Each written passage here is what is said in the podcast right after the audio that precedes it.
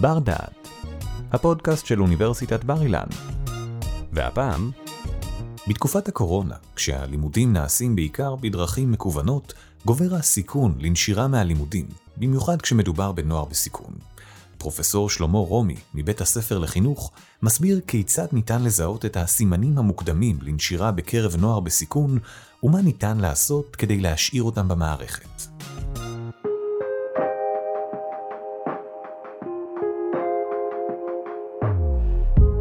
אנו חווים עתה במשבר הקורונה שיבושים רבים ברוב תחומי החיים הרגילים. בין השיבושים הבולטים שאנו שומעים עליהם כמעט מדי יום, הוא הכאוס של הלימודים בבתי הספר ובמערכות הלימוד האחרות, כמו האוניברסיטאות ופעילויות חינוכיות אחרות. ניתן לראות זאת יום-יום באמצעי התקשורת, כאשר התלונות העיקריות של התלמידים הם היעדר מסגרת, קושי לשבת כל היום מול הזום, כמו שילד אחד אמר, לא מוכן להיות קובייה בזום. ההורים קובלים גם כן על המסגרת ועל כך שהם צריכים להיות פקחי ההוראה למטלות ולהתנהלות, וגם למורים יש הערות ותלונות והשגות על הדברים שקורים. בפרק זה נדבר על נוער במצבי סיכון ונשירה, אז והיום, לאור משבר הקורונה. התובנות הראשונות מסקרים וממחקרים שנעשים בימים אלה מצביעים על כך שההוראה והלמידה מרחוק תתאים יותר לתלמידים מבוססים ופחות לתלמידים משכבות חלשות ובכלל זה נוער במצבי סיכון ונשירה. בכולם ייפגעו בעיקר המרכיבים החברתיים והבין-אישיים. אה, אחת הילדות שנשאלה אה, למה היא מתגעגעת, היא אמרה, אני מתגעגעת בעיקר לחברים, היא השתהתה מעט, ואמרה גם ללימודים. כלומר, סדרי העדיפות היו קודם כל חברים ואחר כך לימודים, למרות מסתבר ששני הדברים יש להם חשיבות מאוד גדולה. לתלמידים במצבי סיכון, בתי ספר סגורים יוצרים סיכונים נוספים, כמו צמצום מערך הטיפול המסייע, שקשור בדרך כלל למערכת בית הספר, והעצמת הסיכונים בהישארות בבית, שגם בהם המתיחות עולה בעקבות הלחצים הכלכליים, ולא רק הם. זה קורה אגב, כידוע, בכל העולם, ומדובר במאות מיליונים של לומדים במאות מדינות מסביב לעולם. על פי הערכות שפורסמו מטעם גורמים בינלאומיים כמו הבנק העולמי, יוניצף, שהיא קרן החירום לילדים של האו"ם, צפויים לנשור כ-24 מיליון תלמידים ממערכות החינוך שלהם בעקבות המשבר שעדיין לא רואים לזה סוף. מסתבר שיש בני נוער שהיו מצויים במצבי סיכון ונשירה, בעיקר ממערכות חינוך, הרבה עוד לפני משבר הקורונה. וכאמור, המשבר יחריף את מצבם עוד יותר. אני יכול לתאר כאן איזשהו מקרה שזכור לי, אירוע עם נער שנשר מבית ספר, שבו הוא למד, ורק לאחר טיפול ושכנוע, הוא הסכים לבוא להפסקה בבית הספר. מבחינתו זה היה להגיע לבית הספר, אך מבחינת המורה שלו זה לא היה בדיוק. סוכם שיגיע כך ונראה.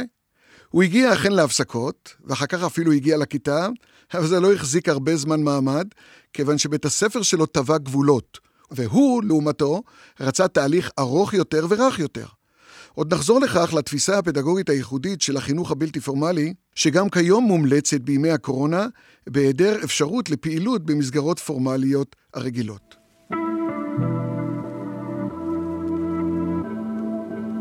אז במי מדובר כשאנו שומעים או קוראים על בני נוער במצבי סיכון? כשאנו מדברים על בני נוער במצבי סיכון אה, ונשירה, מדובר בבני נוער המצויים בגיל ההתבגרות, שהוא גיל שאנו יודעים מתי הוא מתחיל, אבל לא תמיד יכולים לשים את האצבע מתי הוא מסתיים באמת. יש כיום את החירות להמשיך בצורת החיים של המתבגר, שעדיין לא החליט עד הסוף מה הוא רוצה לעשות, עוד זמן רב מעבר למה שהיה מקובל בעבר. זו קבוצה הטרוגנית, שנעשו ניסיונות רבים לאפיין אותה מבחינה דמוגרפית וגם אישית, וגם כיום הטיפול בה מתחלק בין גורמים ממשלתיים שונים, כמו משרד החינוך, משרד הרווחה, עמותות ציבוריות, כמו עמותת עלם, וגופים וולונטריים אחרים. הם מטופלים בקהילה ובמסגרות חוץ-ביתיות, לעיתים בבתי ספר ולעיתים בקבוצות נוער בשעות שונות של היום. לקבוצה הזאת שמות רבים, כמו נוער מנותק, חבורות רחוב, נוער שוליים, נוער נושר, נוער עבריין ועוד. כמו גם קריטריונים רבים להגדרת הסיכון שלהם, כמו למשל חוויות הזנחה, חוויות התעללות, נשירה מבית הספר, התנהגויות אנטי-חברתיות, עבריינות ועוד. חלק מהקריטריונים אובייקטיביים וחלקם סובייקטיביים. ארצה לציין מחקר שניסה לבחון את הקבוצות שיש בתוך הקבוצה הגדולה שנקראת נוער במצבי סיכון ונשירה, אה, נערכה השוואה בין קבוצה של נוער במצבי סיכון ונשירה לבין קבוצה של נוער נורמטיבי. ונמצאו ארבעה טיפוסים, למעשה ארבעה אשכולים, בקבוצת הנוער במצבי סיכון. הרצון לעשות את זה ברמה של קבוצות ולא להתייחס לכל הקבוצה במכלול, היה כדי לתת את הטיפול המיטבי, היותר ממוקד והיותר נכון לתת הקבוצות, מאשר לתת איזשהו טיפול כללי שיכול לתת מענה, אבל הוא לא יכול לתת מענה לכולם. ונמצאו ארבעה קבוצות. הקבוצה הראשונה זה קבוצת המושעים, שהם מאופיינים בציונים גבוהים יחסית בכל מדדי ההסתגלות החיובית, וההתנהגויות הסוטות מועטות מהממוצע, אך יחד עם זאת הם מושעים בבית הספר יותר מהממוצע. השמות של הקבוצות האלה נקבעו על פי המדד המרכזי היותר בולט שלהם. הקבוצה השנייה זה קבוצת החברותניים, שמאופיינים על ידי מדדי הסתגלות חיוביים נמוכים יחסית, מעט מתחת לממוצע, פרט להסתגלותם החברתית הגבוהה יחסית. מדדי ההסתגלות השלילית שלהם, התנהגויות סודות והשעיה מבית הספר, היו גבוהים מהממוצע. המנוכרים, שהם קבוצה אה, אה, היותר קשה, מאופיינים על ידי כך שכל מדדי ההסתגלות החיובית נמוכים אצלם בצורה משמעותית מהממוצע, ובעיקר ההסתגלות האישית. כמו כן, מדדי ההסתגלות השליליים גבוהים אצלם מהממוצע. הבודדים מאופיינים על ידי מדדי הסתגלות חיוביים, ובעיקר ההסתגלות החברתית נמוכה אצלם. מדדי ההסתגלות השליליים שלהם נמוכים מהממוצע, אין להם התנהגויות סוטות רבות והם אינם מושעים מבית הספר. לכל אחת מהקבוצות יש דרך התערבות ייחודית שנובעת כתוצאה מהמאפיינים הייחודיים של כל קבוצה.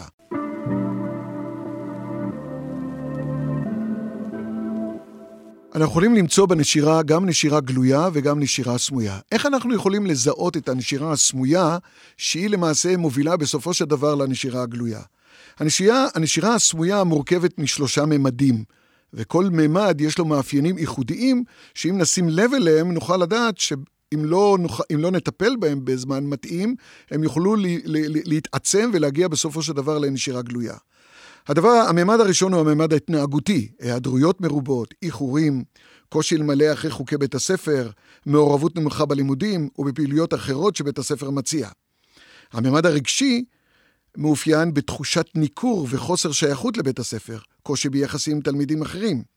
והממד התפיסתי-קוגניטיבי זה התייחסות שלילית ללמידה, כולל תחושה שהלמידה בבית הספר, או בכלל במסגרות חינוך, אינה תורמת ואינה משמעותית. כשאנחנו בוחנים את היחסי גומלין שבין נשירה גלויה לנשירה סמויה, אנחנו מזהים שבדרך כלל לא מתחילים לנשירה גלויה, אלא היא מתחילה עם נשירה סמויה, ולעיתים שלושת הממדים הם ביחד, ולעיתים רק אחד הממדים הוא הממד הבולט. אם נוכל לשים עין בצורה הרבה יותר רצינית והרבה יותר אה, ערנית לדברים, נוכל למנוע את הנשירה הגלויה. אני מניח שגם כיום בתקופת הקורונה יש משמעות מאוד גדולה לנשירה הסמויה. ואסור להקל בראש, כיוון שבסופו של דבר היא תוביל לנשירה, סמוי, לנשירה גלויה גם בזמן הקורונה וגם לאחר מכן. שיטות הטיפול בנוער במצבי סיכון ונשירה מגוונות ומחייבות תחומי דעת מגוונים, כמו חינוך, פסיכולוגיה, עבודה סוציאלית, קרימינולוגיה ועוד.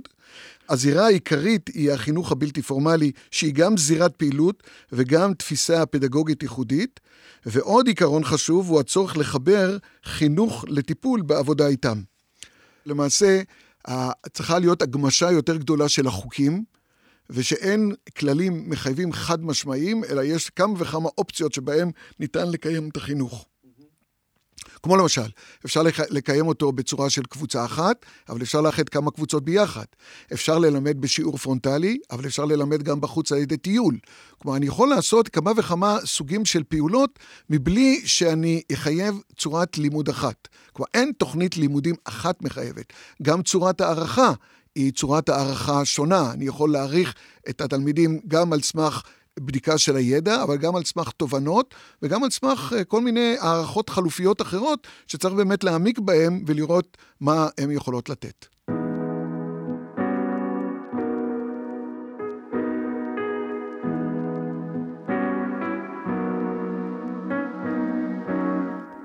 יש צורך לגייס את בני הנוער האלה כדי לסייע להם. להגיד להם שהם זקוקים לטיפול או לייעוץ ולחשוב שבזה הם יגיעו אליך, זה ממש דבר שלא עובד. המוכנות שלהם תתפתח בעיקר מתוך מניע פנימי, ולכן החינוך הבלתי פורמלי שהוזכר קודם לכן, שמציע גישה וולונטרית ודרגות חופש רבות יותר בהתנהלות החינוכית, הוא גישה וזירה מומלצת לטיפול. במחקר שערכנו ובחנו מתבגרים במצבי סיכון לעומת מתבגרים נורמטיביים, בחנו למי יש להם נכונות יותר גבוהה לפנות בסיוע בבעיות האישיות שלהם.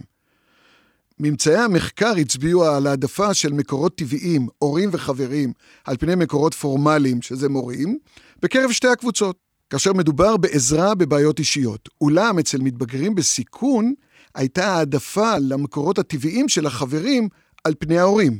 כלומר, המתבגרים בסיכון העדיפו את החברים על פני ההורים, ואילו המתבגרים הנורמטיביים לא עשו העדפה בין שני המקורות הטבעיים, הורים אל מול חברים.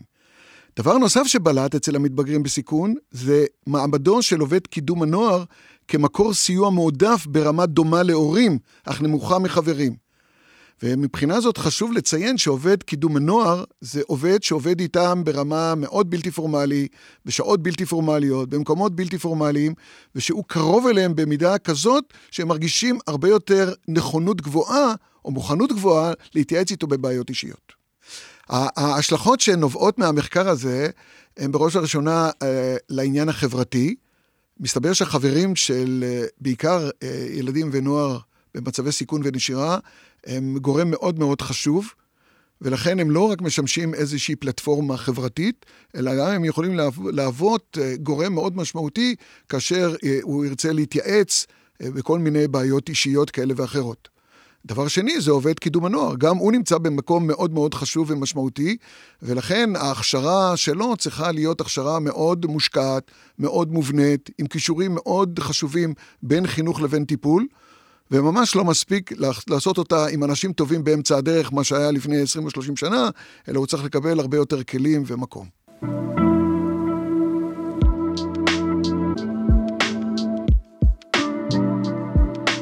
יש לי סיפור קצר שתמיד uh, אני אוהב לספר אותו על uh, יחס הגומלין שבין ערכים לבין מיומנויות, ואחר כך נוכל לראות איזה משמעויות יש לו.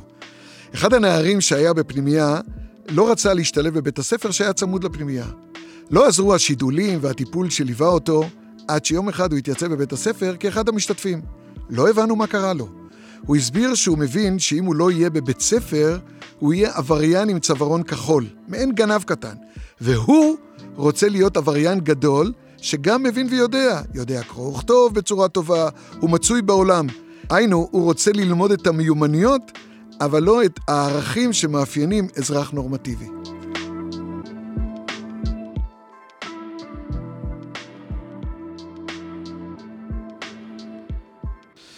ומכאן אני עובר אה, לעוד מיזם אה, שהיה, אה, והוא המיזם של מסעות נוער לפולין.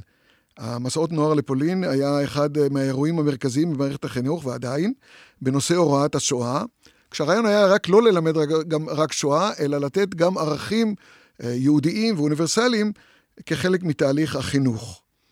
תוכנית הנסיעה כללה הכנה לימודית מפורטת ומקיפה לפני היציאה למסע. במחקר שאני רוצה לצטט אותו, נבדקו שתי קבוצות של נוער בסיכון לפני המסע ואחריו, כדי לבדוק את השפעת המסע על ידע השואה ועל הרגשות ועמדות כלפיה.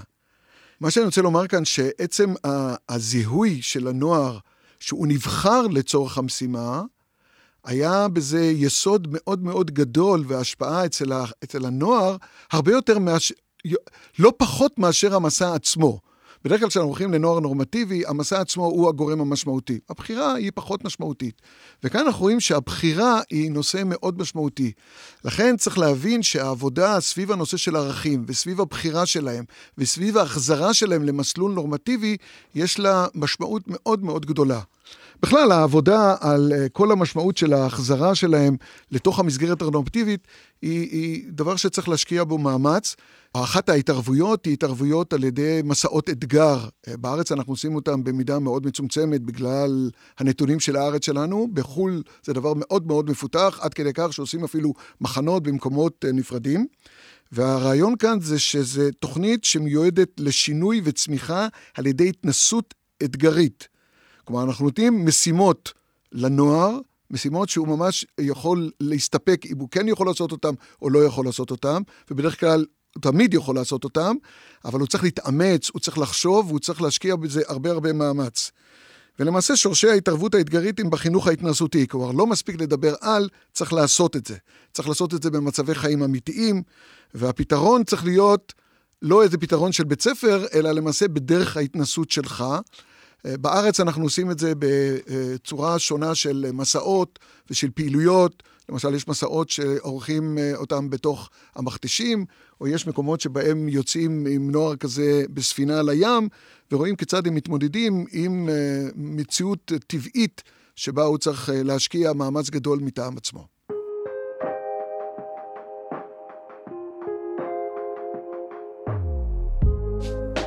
המסר הוא שקול כל על מנת להתמודד עם נוער במצבי סיכון ונשירה, יש צורך להבין את המורכבות, הן התפקודית והן הארגונית.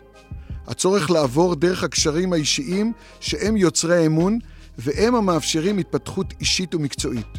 למעשה זה גם המסר לעבודה עכשיו עם בני הנוער שנמצאים בתקופה המורכבת של הקורונה בסיכוני נשירה.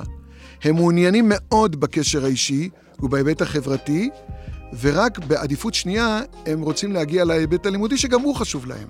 אבל אם אנחנו לא נשכיל להגיע להיבט האישי והחברתי ולראות בו את המרכיב הראשון, אנחנו יכולים גם לפספס את הדרך להיבט הלימודי.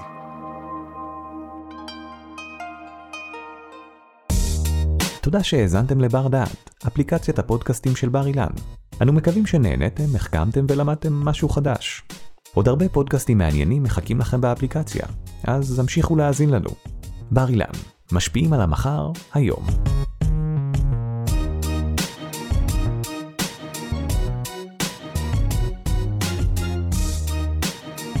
ערך והפיק אורי טולדנו.